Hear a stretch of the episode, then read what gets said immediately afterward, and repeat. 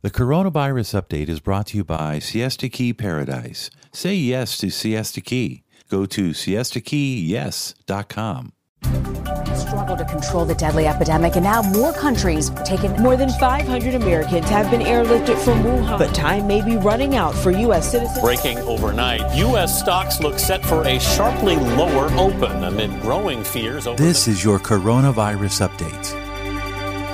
Here are the latest numbers on the coronavirus for Friday, March sixth, morning edition.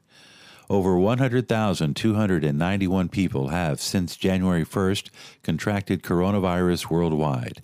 fifty-six percent, or sixty thousand, have fully recovered. There are currently forty thousand eight hundred ninety-five active cases. two thousand twenty new cases in the last twenty-four hours. fifty-one people have died since yesterday worldwide from COVID nineteen. Iran has seen the most new cases in the last twenty-four hours, with one thousand two hundred thirty-four. sixteen people have died in the last twenty-four hours in Iran, one hundred twenty-four people total. South Korea saw three hundred nine cases, sixteen deaths since yesterday, forty-two total deaths. China saw thirty new deaths, one hundred fifty new cases since Thursday.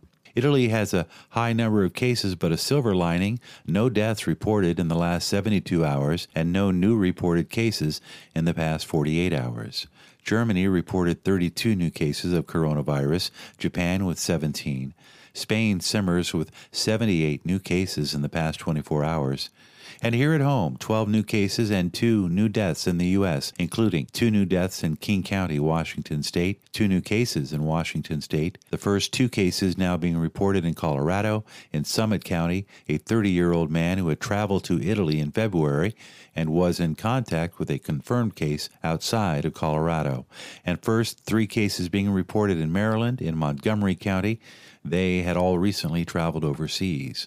And the Grand Princess sits off the city of San Francisco as the C D C awaits tests to determine if any of the three thousand five hundred passengers on board the Grand Princess have coronavirus. forty-five passengers have been tested. The Princess Cruise liner in the previous trip had three passengers who turned out to have coronavirus and are now ill. Initial tests are expected today. Governor Gavin Newsom had prohibited the Grand Princess from docking anywhere in California. And reports now that Peru has detected its first case of the coronavirus. That is the latest on the COVID nineteen outbreak. Continued reports also online at candidly speaking dot net, brought to you by siesta key yes dot com. I'm Jim Watkins.